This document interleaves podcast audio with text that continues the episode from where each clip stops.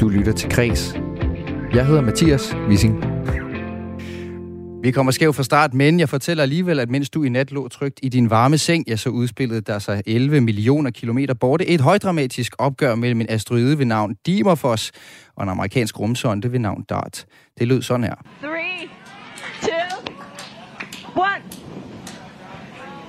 Oh my gosh. Oh wow.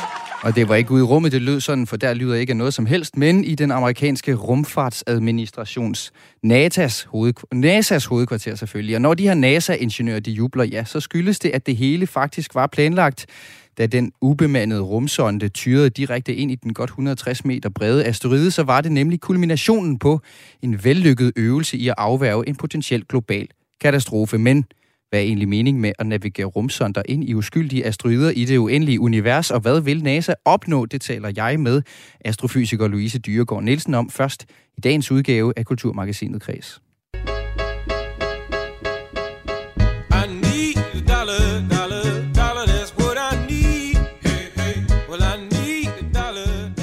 Vi kan alle sammen mærke det på pengepunkten. Det er blevet dyrere at leve, og forbrugertilliden den er presset i bund. Det betyder, at det er sparetider, livremmen skal spændes ind, og hvor skærer man så i privatøkonomien? Hvis du godt kan lide din lokale biograf, elsker at komme i teatret eller gå på museum, ja, så skærer man dig og mig direkte i hjertet. Svaret er nemlig på kulturen. Måske er der håb. Midtvejs i programmet så er økonomisk rådgiver Kenneth Hansen fra tv-programmet Luksusfælden nemlig med til at give tips og tricks til at finde lige præcis de håndører i budgettet, der gør dig i stand til at fastholde din daglige, ugentlige eller månedlige åndelige indsprøjtning. De gode råd, de stopper ikke her, hvis du står i den nervepirrende situation, at du med dirrende hænder og høj puls i nærmeste fremtid skal rejse dig og slå på glasset for at holde tale i et selskab, så skal du lære fra de bedste senere i programmet. I morgen der er Anders Agner nemlig aktuel med bogen De Største Taler, bag om 7 præsidenters vigtigste ord, og derfor kommer han forbi studiet i dag for at give et par tips og tricks til, hvordan man skriver en sætning som den her. Ask not what your country can do for you. Ask what you can do for your country. John F. Kennedy selvfølgelig, og han bygger bro til hende, vi runder programmet af med. A kiss on the hand may be quite continental, but diamonds are a girl's best friend. Norma Jean Baker, bedre kendt som Marilyn Monroe, der her synger om kvindens bedste ven, diamanten. I morgen onsdag, der har den længe ventede Netflix-film Blonde nemlig premiere, og i den anledning, ja, så zoomer vi ind på Marilyn Monroe og hendes liv, som på godt og ondt, ifølge filmen, især ondt, må man sige, blev gennemsyret af, at hun måske var verdens første ægte filmstjerne. Jeg hedder Mathias Wissing. Velkommen til Kreds. For første gang nogensinde, der har menneskedyret Homo sapiens testet, om vi kan undvige en asteroidekatastrofe her på moder jord. I nat kl. 01.16, der hamrede NASA nemlig et rumfartøj ind i asteroiden Dimorphos 11 millioner kilometer borte fra jorden. Det lyder som noget fra en science fiction film, eksempelvis den store Netflix-film Don't Look Up. En asteroide har kurs mod jorden, og nu forsøger menneskeheden at få den ud af sin bane ved at sende en rumsonde lige imod den, men det er ikke desto mindre præcis det scenarie, som NASA øvede sig på. Louise Dyregaard-Nielsen, velkommen til. Goddag, mange tak. Du er astrofysiker på det Europæiske Sydobservatorium i München.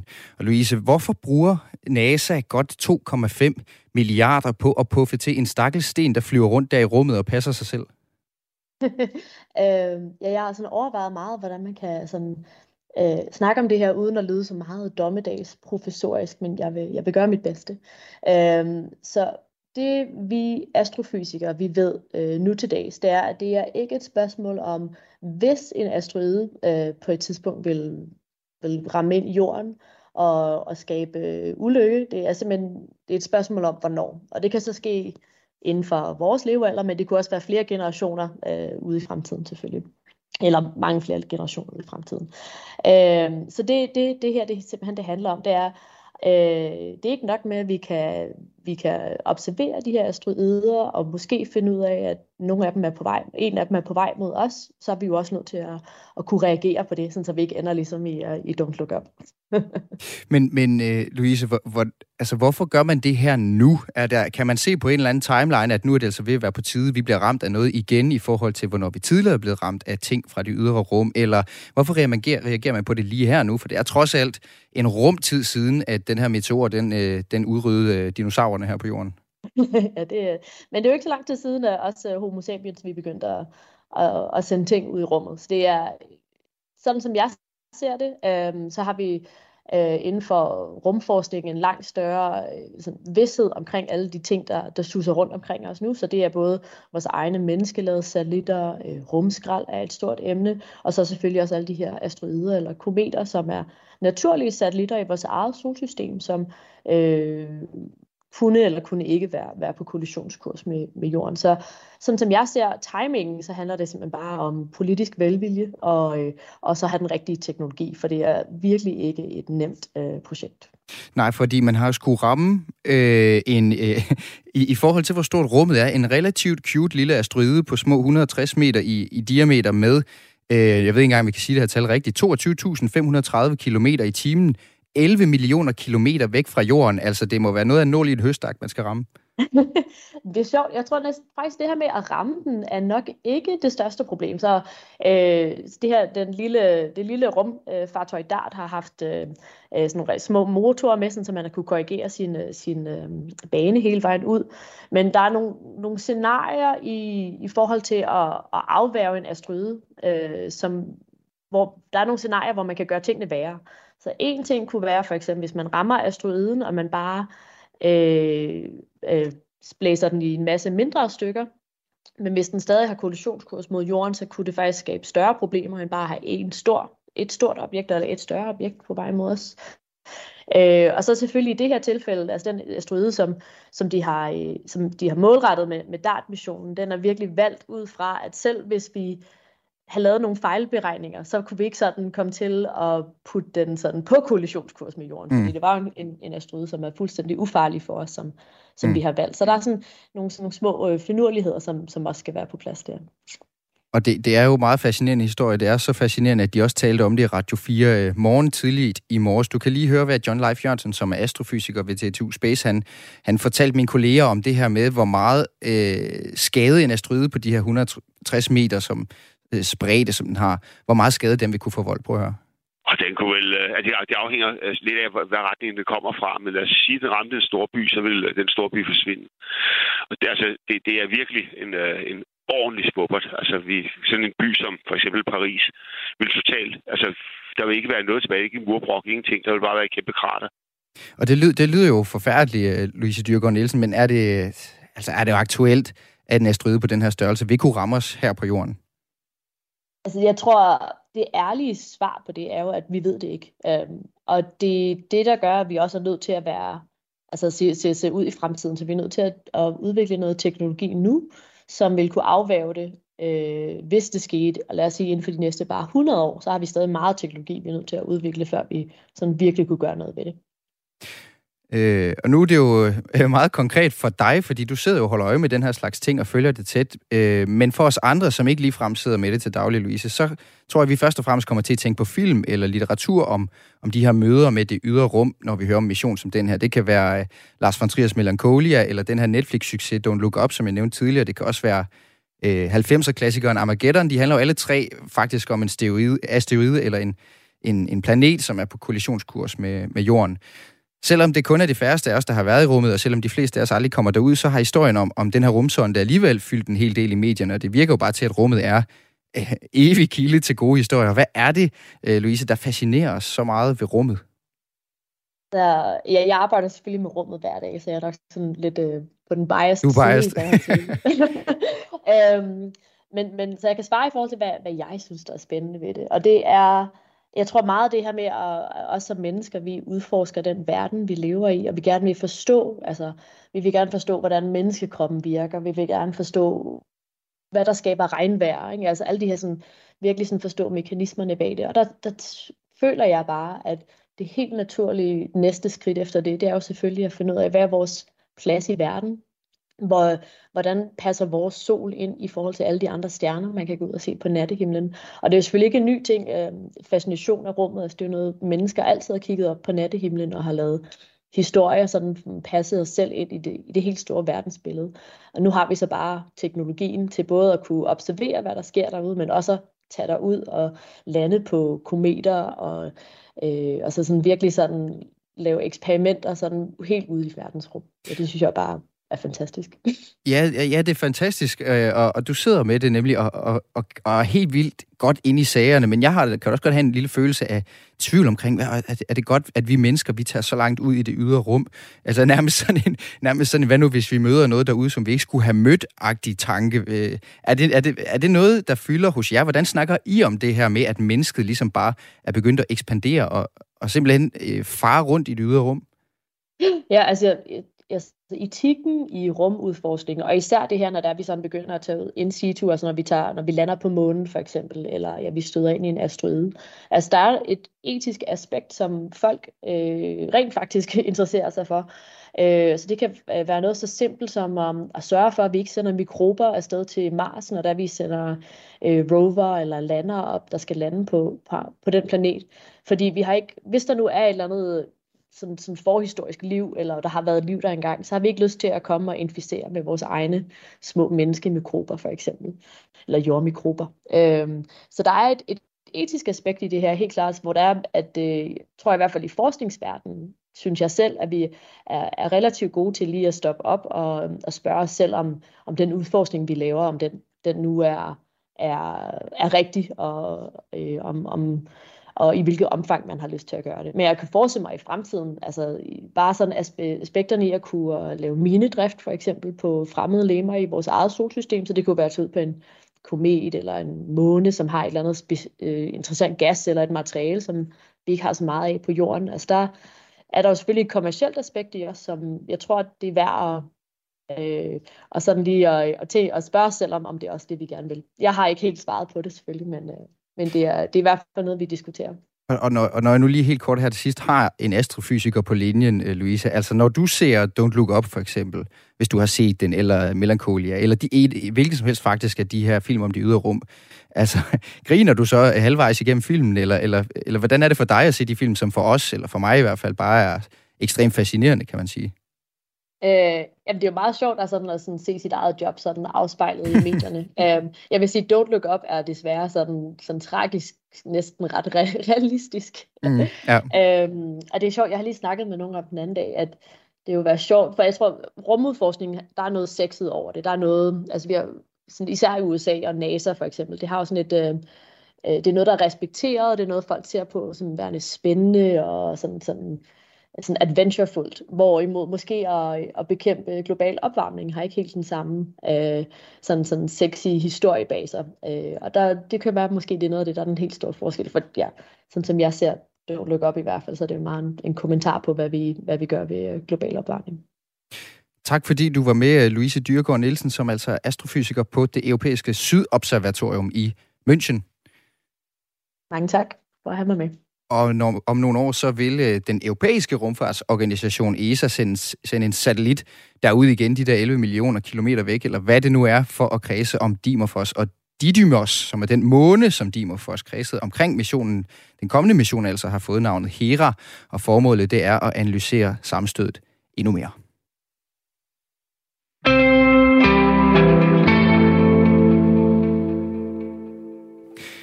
Skru ned for varmen, lav en madplan og tænd først opvaskemaskinen om natten, når strømmen er billigst. Hver bøjet 50 øre skal vendes, og intet er helligt.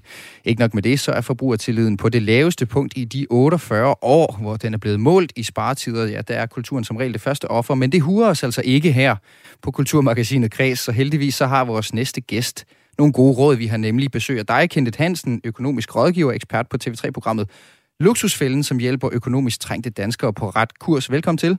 Jo, tak. Og tak, fordi du vil bidrage til missionen om at finde ud af, hvordan man tilpasser sit budget, så man stadig har råd til at få plads til noget kultur i en presset hverdag. Ja. Yeah. Må jeg lige høre dig først, Kenneth. Hvorfor er det, at vi har den her tendens til, når vi nu skal spænde livremmen ind og sige, så er det altså kulturoplevelsen, der rører fra?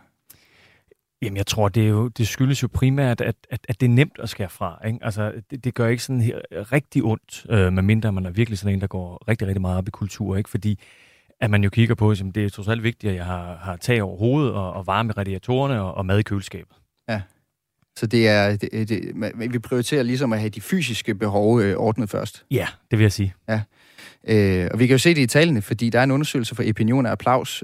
Applaus til den her institution, der arbejder med publikumsudvikling i kulturlivet, som det hedder. Den undersøgelse, den viser, at de her stigende leveomkostninger lige nu gør, at hver anden dansker lige venter lidt med at klikke på købknappen, inden at vi skal have billet til teaterstykke eller en biografbillet. Og så har vi jo faktisk som konsekvens heraf valgt at gribe i egen barm her på redaktionen. Vi sidder lige så meget i saksen som alle andre, og derfor så har vores praktikant Morten Nørbo sendt sit budget til dig, som du har kigget på.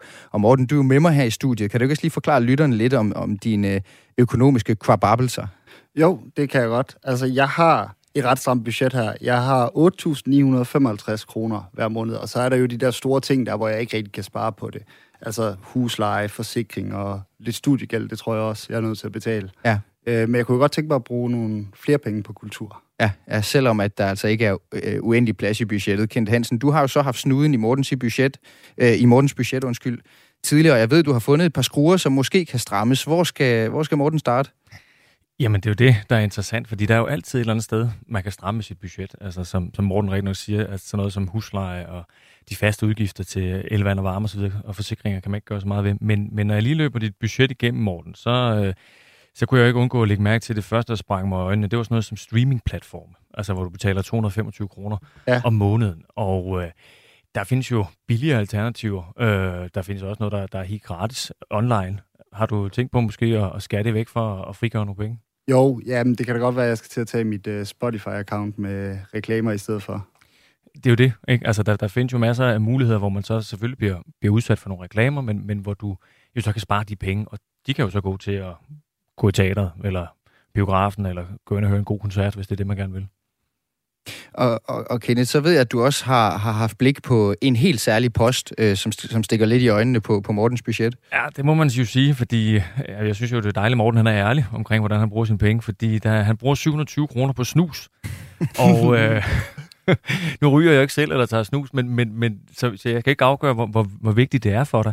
Men det er jo sådan et sted, man kan gå ind og sige, okay, er det livsnødvendigt for, at mit budget kan hænge sammen? Det er det nok ikke, og kunne jeg så skære det ned til halvdelen måske, eller var det en oplagt mulighed for mig i bund og grund sådan set bare at droppe det nu, ikke? Så jeg kunne få frigjort de her 700 kroner til noget andet. Hvad siger du til det, Morten? En anledning til også at komme af med en dårlig vane, nu du har lidt hovedet på blokken her. Jo, det er rigtigt nok, men det virker simpelthen for final på en eller anden måde. Jeg tror, det vil være rigtig, rigtig svært ved at bare stoppe fra en dag til en anden og tage en kold tyrker på den måde. Ja, men så kan det være, at du skal måske prøve stille og roligt at trappe det ned, ikke? Altså, der er jo ikke nogen, der siger, at du skal skære alle 720 kroner væk, men det kunne jo tænkes, du måske kunne gøre det, bruge mindre snus, og derved gøre det billigere. Så ikke nødvendigvis en kold tyrker, men en justering af forbruget, Morten. Ja. Kenneth, du har også et sidste råd, som handler om, at vi i det hele taget, måske ikke bare Morten, men os alle sammen, har en uheldig tendens til at tænke, at det her med at få en kulturoplevelse, det er ens betydende med at skulle gribe i pengepungen. Og der mener du måske, at man kan være lidt mere kreativ. Jamen, jeg synes jo, det der sker i verden i øjeblikket, som i forhold til stigende priser på alt, er jo en oplagt mulighed til både at gå sit budget igennem, som vi gør nu her med Mortens budget, men også det her med at tænke nye kreative tanker, fordi det er jo rigtig mange af os, vi sætter lighedstegn mellem, jamen altså kultur, det er sådan noget som, at vi hører en koncert, eller vi går i teateret, eller lignende ting og sager, som koster penge. Og der er jo sådan lidt, kan man sige, der findes jo masser af muligheder for kulturoplevelser, som er gratis, ikke? Jeg ved, masser af biblioteker laver gratis forskellige ting og sager, rundvisninger og ting og sager. Der er også, nu bor jeg selv i Københavnsområdet, hvor jeg så, at man kan gå ud og finde store, kæmpe trolde ude på Vestegnen og bruge tid på det. Men der er også masser af mennesker, som holder jo faniseringer, for eksempel, ikke? Og nu sad jeg og læste lidt op på det, og der er jo masser af gratis faniseringer rundt omkring, i hvert fald i København, og det tænker jeg også, der er i resten af landet, hvor man kan gå hen og se nogle malerier, nogle udstillinger osv., og så kan det jo også godt være, at der måske er lidt at spise, så man kan spare lidt på madposten. Det er to fluer med et smæk. Præcis. Hvad siger du, Morten? Er der et eller flere af de her tips, du kan implementere allerede fra i dag, altså som jeg hørte, der var det her med ikke at tænke alt eller intet i forhold til besparelser, altså det kan også hjælpe bare at skære ned, for eksempel med snus, så er der overvejer man også prioriterer rigtigt. For eksempel skal du have så mange streamingtjenester, som du måske har, og så det sidste, det her med at have øje for de gratis kulturoplevelser. Er der et af dem, der taler direkte til dig? Jamen, jeg tror i hvert fald, det der med at have øje på de gratis kulturoplevelser, det er i hvert fald noget, jeg vil arbejde med fremadrettet. Og nok også den snus der, altså det er også ved at være på tide, at jeg begynder at skære lidt ned i den. Ja. Hvad gør du selv, Kenneth, når du skal... Altså, jeg går ud fra, at man skal jo ikke kaste med sten, hvis man bor i glashus, så det gør jeg ikke ud fra, at du gør. Jeg tror, du selv har styr på dit budget. Mm.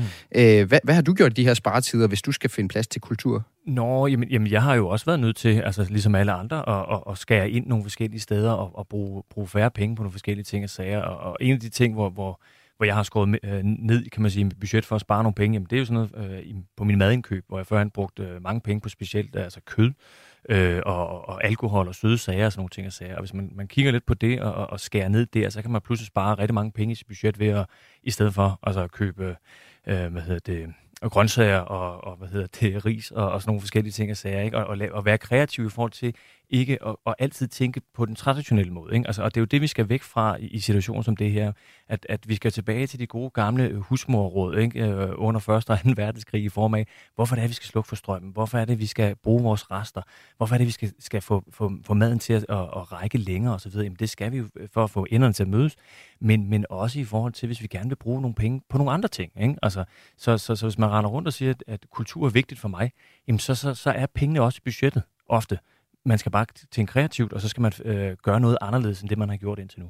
Så de gode gamle husmorråd, og så det her med at skære ned på snusen. Og skære ned på snusen, det er til specifikke tilfælde. Ja, det skriver jeg bag øret. Ja, godt. Tak fordi du var med, Kenneth Hansen, økonomisk rådgiver og ekspert på Luksusfælden, og tak for det, Morten, fordi at du lige vil vaske dit budget i offentligheden her. God dag. Hvis du går rundt med en uforløst John F. Kennedy, Ronald Reagan eller Barack Obama i maven, så er det altså nu, at du skal spidse ører. Ikke fordi, at det skal handle om, hvordan man indtager Det Hvide Hus, men fordi, at de har det til fælles, at de alle har holdt store og vigtige taler. Derfor kan jeg nu sige velkommen til dig, USA-ekspert samt chefredaktør på kongressen.com, Anders Agner Petersen. God eftermiddag. God eftermiddag. Du er aktuel, jo, Anders, med din nye bog, De største taler bag om 7 præsidenters vigtigste ord, og hvad de kom til at betyde. Jeg sidder med den her, den er rigtig flot, må man sige, og den kommer i morgen. Tillykke med den. Tak. Du har jo tak for det. Du har lovet mig, at vi skal prøve at dykke ned i tre af de taler, som du fremhæver. Vi kan ikke nå dem alle sammen, men vi kan måske få et par tips og tricks alligevel til, hvordan man finder en god taleteknik, som jeg for eksempel kan tyvstjæle og bruge næste gang, jeg står i en eller anden situation, hvor jeg skal stå og slå på glasset. Jeg ved, der er 3 vigtige taletekniske punkter. Der er storytelling, og der er one-lineren, og der er iscenesætterne. Det ser jeg frem til, vi kommer ind på, men først så skal jeg lige høre dig på bogen. Du siger, det er interessant at komme ind i maskinrummet på de her taler, hvor du så har udvalgt 7 amerikanske præsidenter. Det er Franklin D. Roosevelt, det er John F. Kennedy, det er Richard Nixon, Ronald Reagan, Bill Clinton, George W. Bush og Barack Obama. Og så har du også en lille bid med fokus på de 2 seneste, altså Donald Trump og Joe Biden. Og det du så har gjort, det er, at du har talt med deres taleskrivere. Hvorfor er det her emne, altså taleskrivning, så interessant for dig? Jamen det er det, fordi for mange af de her præsidenters vedkommende, når man så kigger på deres præsidentskaber efterfølgende og ser, hvad det der også bliver noget af det, som står tilbage, hvad er det, vi husker, så er det tit ting, de har sagt. Så er det enten ting fra en tale, eller en one-liner fra en tale, eller... I eksemplet for eksempel med Obama eller med John F. Kennedy, så er det det her med, at de virkelig var fremragende oratorikere og virkelig kunne blæse både forsamlinger og arenaer omkuld med deres evner som talere. Og det vil sige, en del af måden at forstå et præsidentskab er tit faktisk også ved at læse deres taler og se, hvordan de virkede både i samtiden, men også i eftertiden. Og så er der altså også bare nogle af dem, det kan vi jo godt snakke om lidt her i den her lovede kreds mellem os og lytterne, at der er altså også bare nogle af dem, hvor jeg må indrømme, det er simpelthen bare fordi, det er nogle hamrende gode talere. Altså, det er ikke nogen hemmelighed, jeg arbejder med amerikansk politik så dagligt, men, og derfor måske er lidt belastet på den front, men grundlæggende om det så handlede om nogle... generelle amerikanske politiske ting, eller om det bare kun handlede om at kigge på det som en god tale, så er der altså nogle af de taler, som dem, jeg har kigget på i bogen, som uanset om de handler om USA eller rangerer som værende nogle af de bedste, der overhovedet har holdt, og det er altså også, må jeg sige, en del af grunden til, at det virkelig har været fedt at lave den her bog, fordi det er altså at få lov til at arbejde med nogle af de her præsidenttaler, som mange år efter de bliver holdt, stadigvæk holder hele vejen og bare er hamrende gode. Hvad er det for en tradition, der er? Altså, det er jo eliten, vi snakker om her, som tilfældigvis for en høj dels vedkommende bare kommer fra amerikanske præsidenter. Hvorfor er det, at de er så gode fra den talerstol lige præcis derover? Jamen, der er ret mange af dem, der dyrker det på en helt anden måde, end vi gør det herhjemme også, eller som mange andre lande heller ikke har den samme tradition. Men i USA, der gør man det virkelig, der dyrker man det her med præsidenttalen. Og selvfølgelig er det også en anden sag at skulle tale, når man har den magt og den vægt bag sine ord, som der er, når en amerikansk præsident taler, så lytter man jo på en anden måde over hele verden. Men de dyrker det i høj grad, og de har en lang tradition for det her med at holde store taler, og der er selvfølgelig nogle præsidenter, der kan det bedre end andre. Jeg vil sige, at Obama er nok den bedste i nyere tid. Reagan i 80'erne var fremragende også, havde også en baggrund som skuespiller. Han vidste, hvordan man leverede replikkerne. Kennedy tilbage i 60'erne var forrygende også. Så der er også nogle af dem, som virkelig har været, altså fra naturens side, virkelig begavet med at kunne holde de her gode taler, men de har generelt en tradition derovre for at dyrke de her store præsidenttaler og også være klar over, hvor vigtigt det kan være, og hvor stor en gevinst det kan være for dig som præsident, hvis du virkelig har ordet af din magt. Mm. Og hvordan har det været for dig at opsøge de her taleskriver? Du har simpelthen haft fat i samtlige taleskriver, undtagen Roosevelt, vil jeg forstå, fordi han døde altså tilbage i 45, så de har en vis alder. Hvordan har det været at tale med de her taleskrivere, når du nu interesserer dig så meget for det? Nå, men det er jo spændende at høre dem fortælle om samarbejdet med den enkelte præsident, høre dem fortælle dem om, hvad der ligger bag, altså hvilke overvejelser, der har været bag taler, høre noget omkring tilblivelsen. Altså det er jo ligesom når man sidder og ser på en DVD, man så ser bonusmaterialet, Director's Cut, altså hvor du sådan hører, hvad var det egentlig, vi ville med det her? Hvorfor gjorde vi det på den her måde? Det er lidt på samme facon her at høre, når for eksempel en taleskriver som for eksempel Reagans tilbage i 80'erne, Peter Robinson, fortæller om den her one-liner med Mr. Gorbachev, tear down this wall, som Reagan han siger. Men at Peter han så fortæller historien om, hvordan opstår ideen til den her one-liner. Ikke så meget om, hvorfor Reagan gerne ville tale i Berlin, for det gav lidt sig selv på grund af den kolde krig på det her tidspunkt. Mm. Men hvordan opstår den her one-liner? Hvad er det for en kamp, han kæmper for at få den hele vejen hen til den færdige version af talen osv.? Det er spændende, og så er det også bare nogle af tingene, hvor jeg indimellem tænkte, hold da op, det må godt nok også være specielt.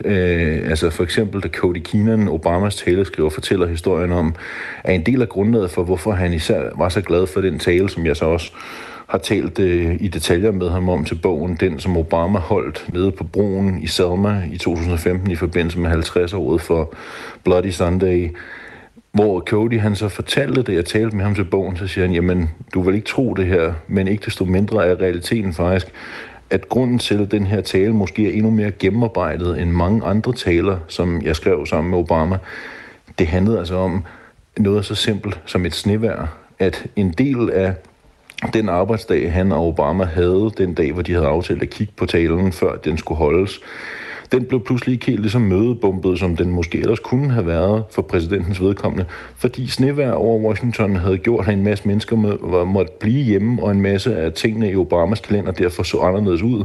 Så i stedet for, at de kun havde én gang frem og tilbage sammen til at sidde og redigere tale, så havde de pludselig en 4-5 gange i løbet af dagen, hvor de kunne sidde og skrive frem og tilbage på talen.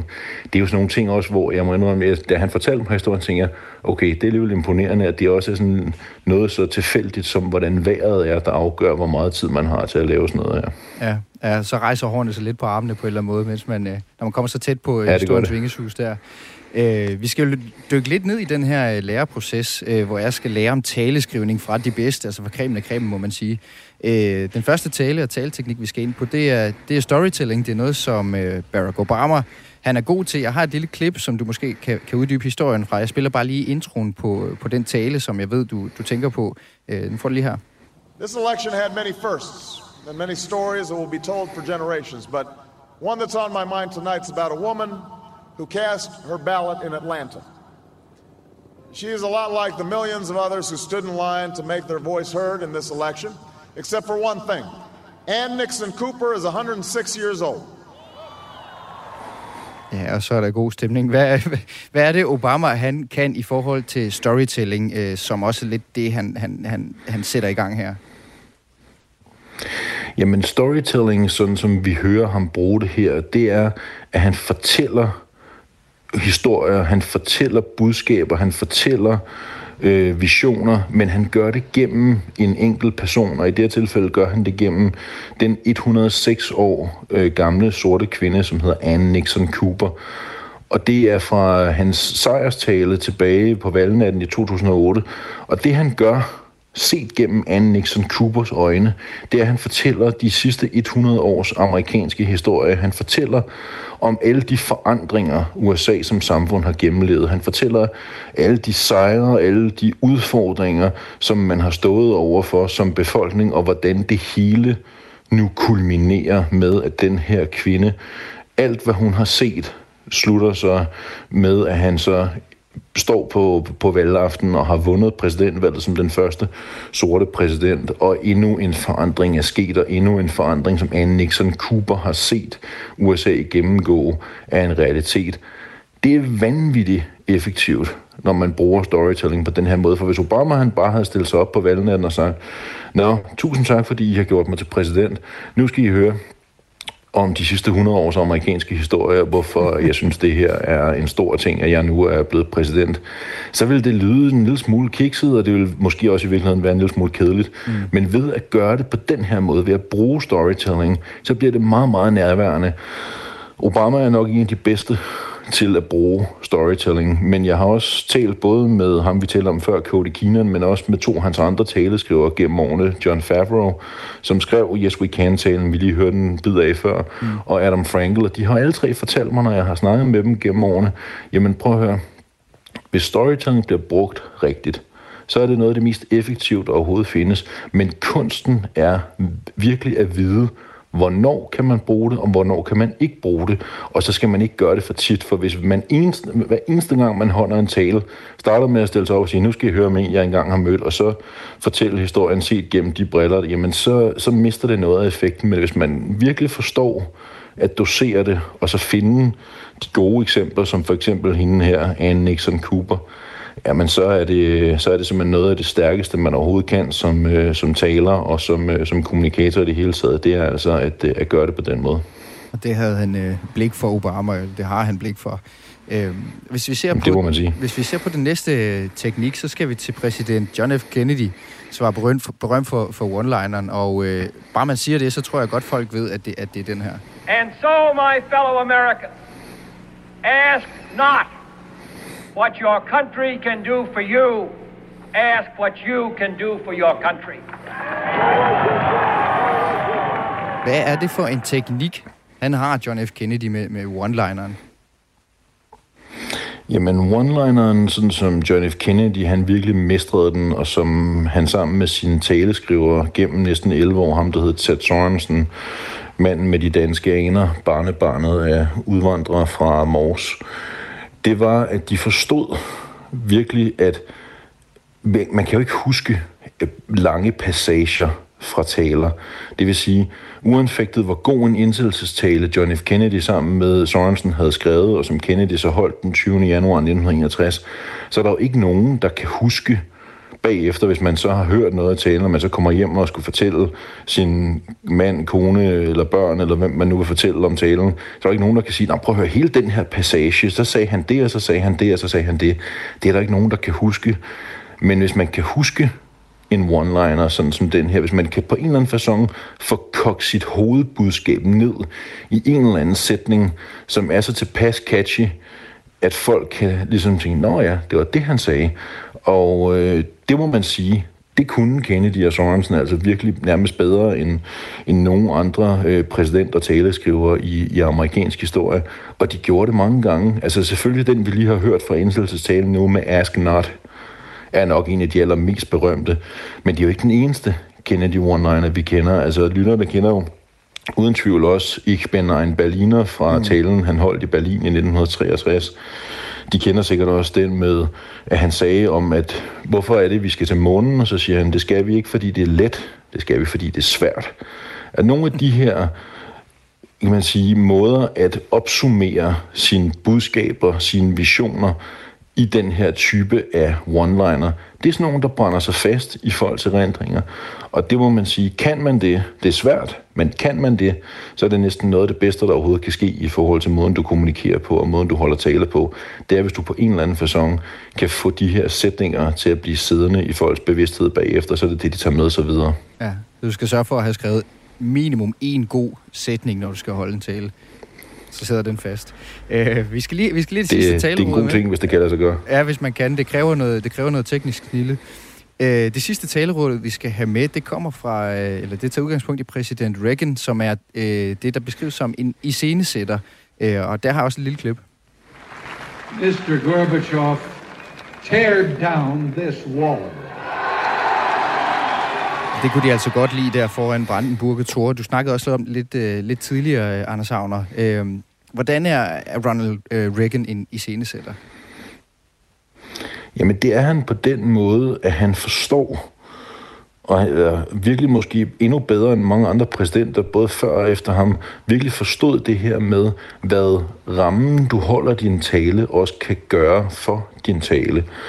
Fordi i det tilfælde, hvor han stod nede på Brandenburger Tor-området i Berlin, som på det her tidspunkt stadigvæk i 1987 er delt af Berlinmuren og har været det i mere end kvart århundrede, så er han jo godt klar over, at når han så står og siger det, han siger med Mr. Gorbachev, tear down this wall, så er det langt mere effektfuldt, netop fordi han står lige foran Berlinmuren, han har muren bag sig, han står med Brandenburger Tor lige bag sig også, og så siger han så, kan du så få revet den mur ned?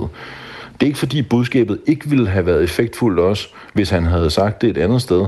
Hvis han havde stået hjemme i Washington, eller hvis han havde stået et andet sted, så havde der sikkert også været masser, der havde hørt det, og det havde også været noget, man noterede sig. Men fordi han står, hvor han står, fordi han bruger omgivelserne, så får det en selvforstærkende effekt i forhold til, hvordan budskabet bliver modtaget.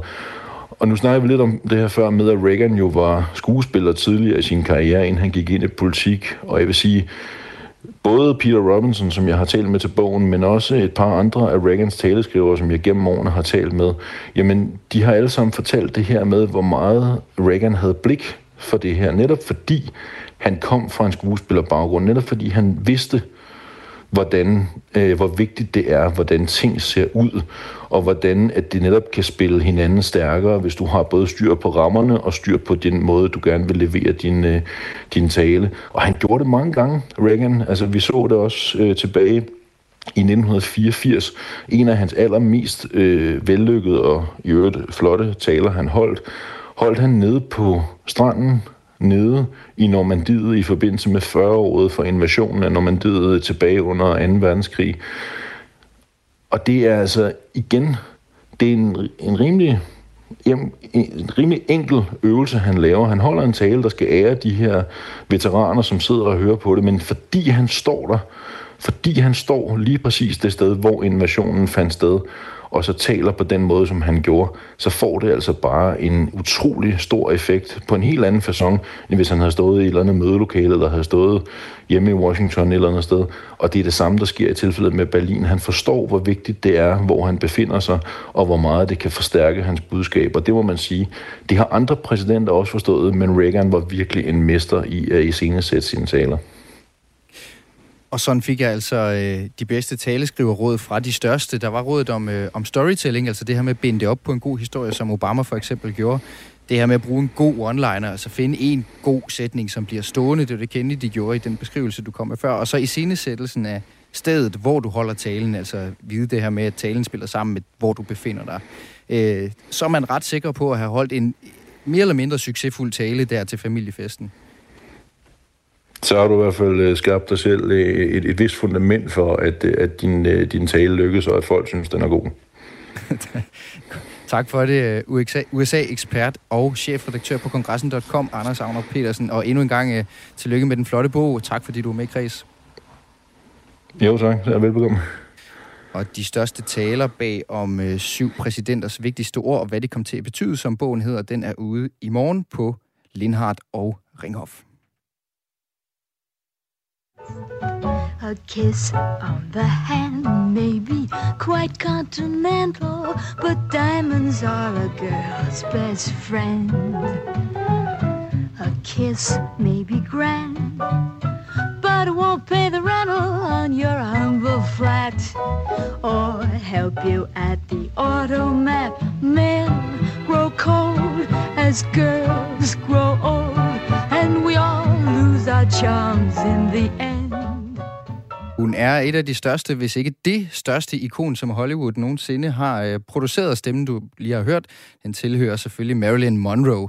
Og i morgen, ja, der er der dansk premiere på det stort opsatte Netflix-drama Blonde om netop Marilyn Monroe, og indirekte måske om den stereotyp, som hun var kendt for at spille, nemlig de her barmfag og hvide kvinder med nærmest platinblondt hår. I played Marilyn Monroe. Marilyn Monroe, Marilyn Monroe.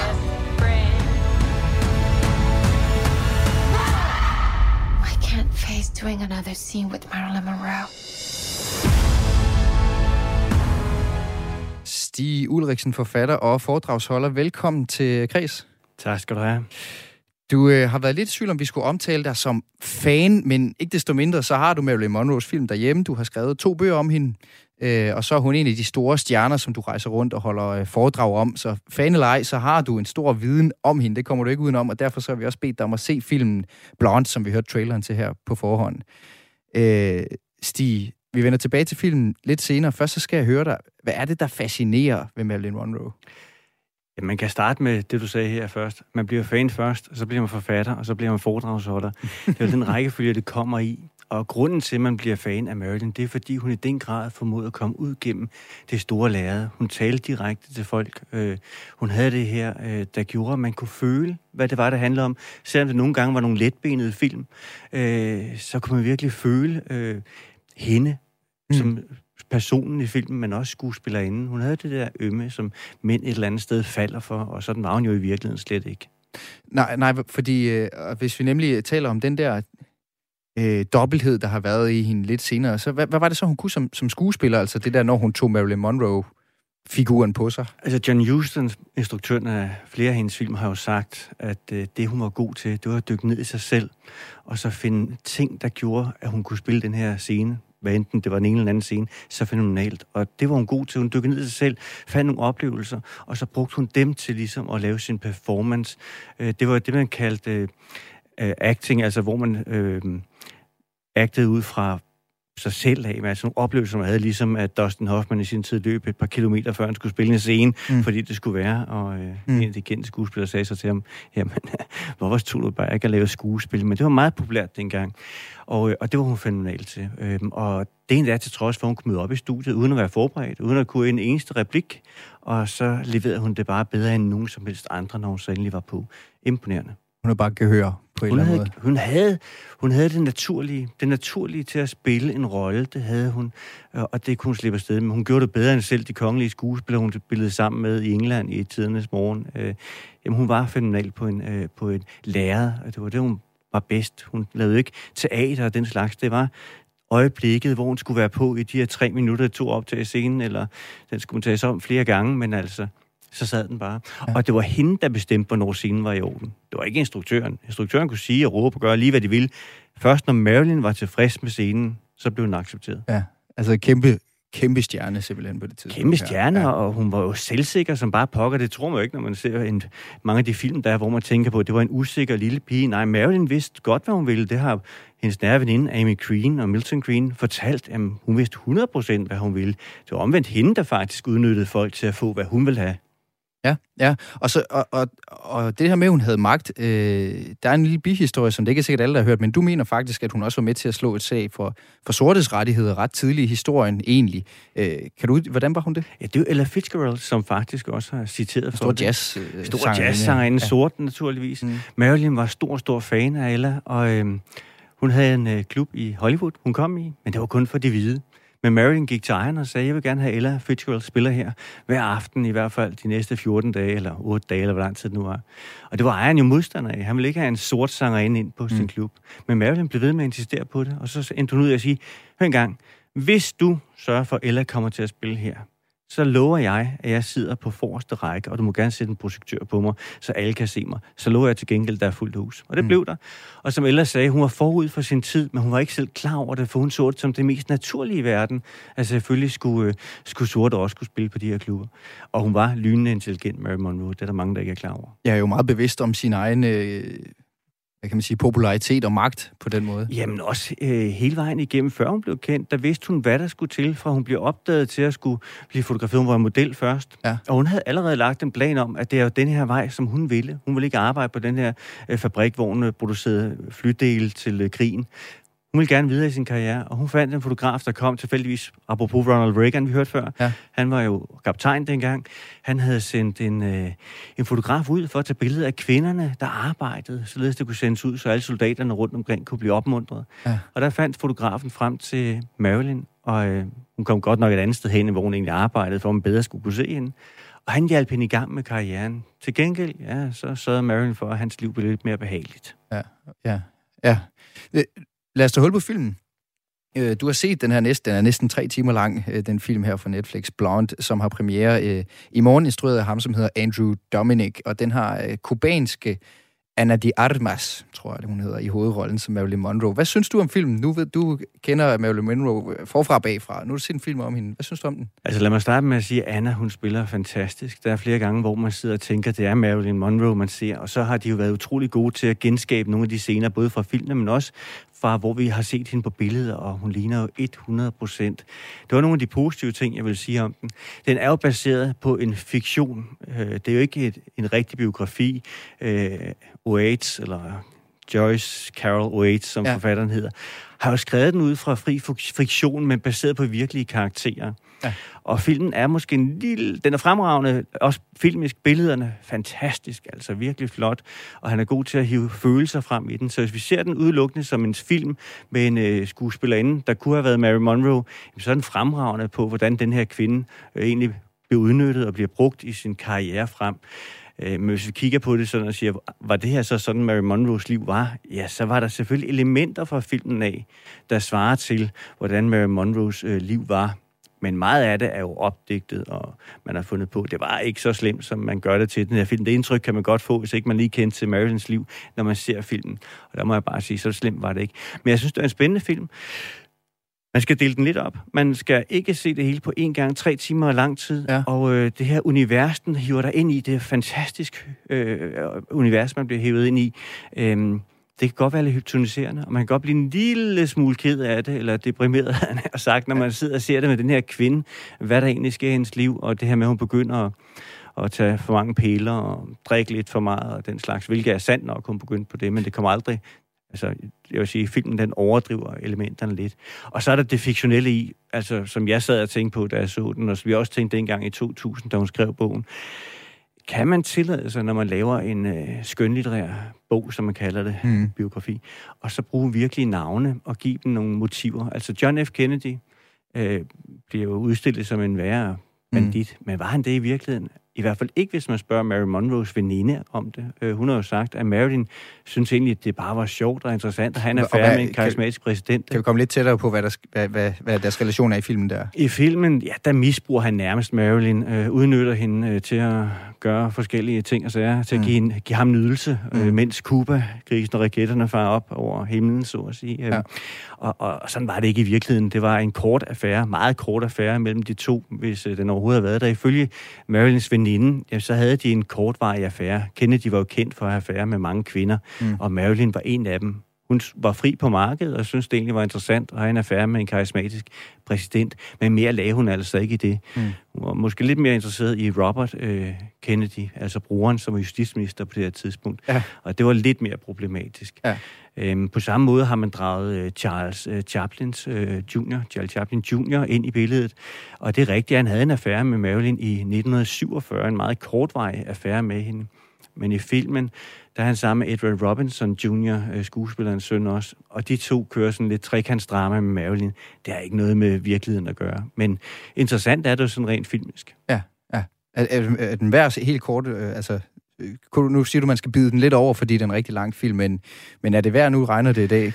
Hvis man kan se filmen i dag? Altså, ja, jeg blev fremragende underholdt. Jeg synes, det var en fremragende film, forstået på den måde, at den rørte mig, men det er en hård film at se, fordi det er meget hårde scener.